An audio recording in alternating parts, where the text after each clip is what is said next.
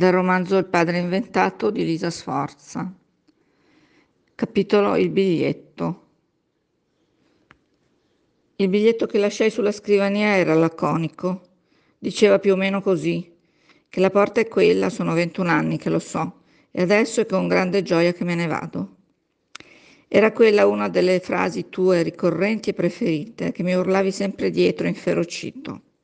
Se non ti va bene la porta è quella, Scavando nella memoria non riesco a trovare un solo motivo che valesse a giustificare una tale rabbia. Finché mangi alla mia tavola fai quello che voglio io. Quest'altra la urlavi stringendo i denti e schizzando veleno dalle pupille come una vipera lo schizza dal dente del veleno. Era uno dei primi giorni di giugno del 1968. Feci di nascosto i miei pochi bagagli, vestiti, libri, qualche piccola scorta alimentare sottratta di soppiatto dalla dispensa. Caricai tutto sulla 500 di Augusto, che mi aspettava alquanto controvoglia in strada.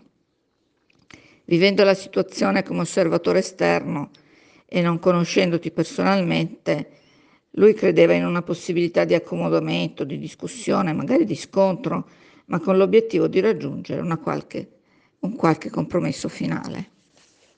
Non sapeva, non poteva sapere che nessuna discussione, nessun compromesso era possibile con te, papà, a causa della tua mentalità totalitaria e per l'assoluta tua mancanza di sentimenti e di affetto.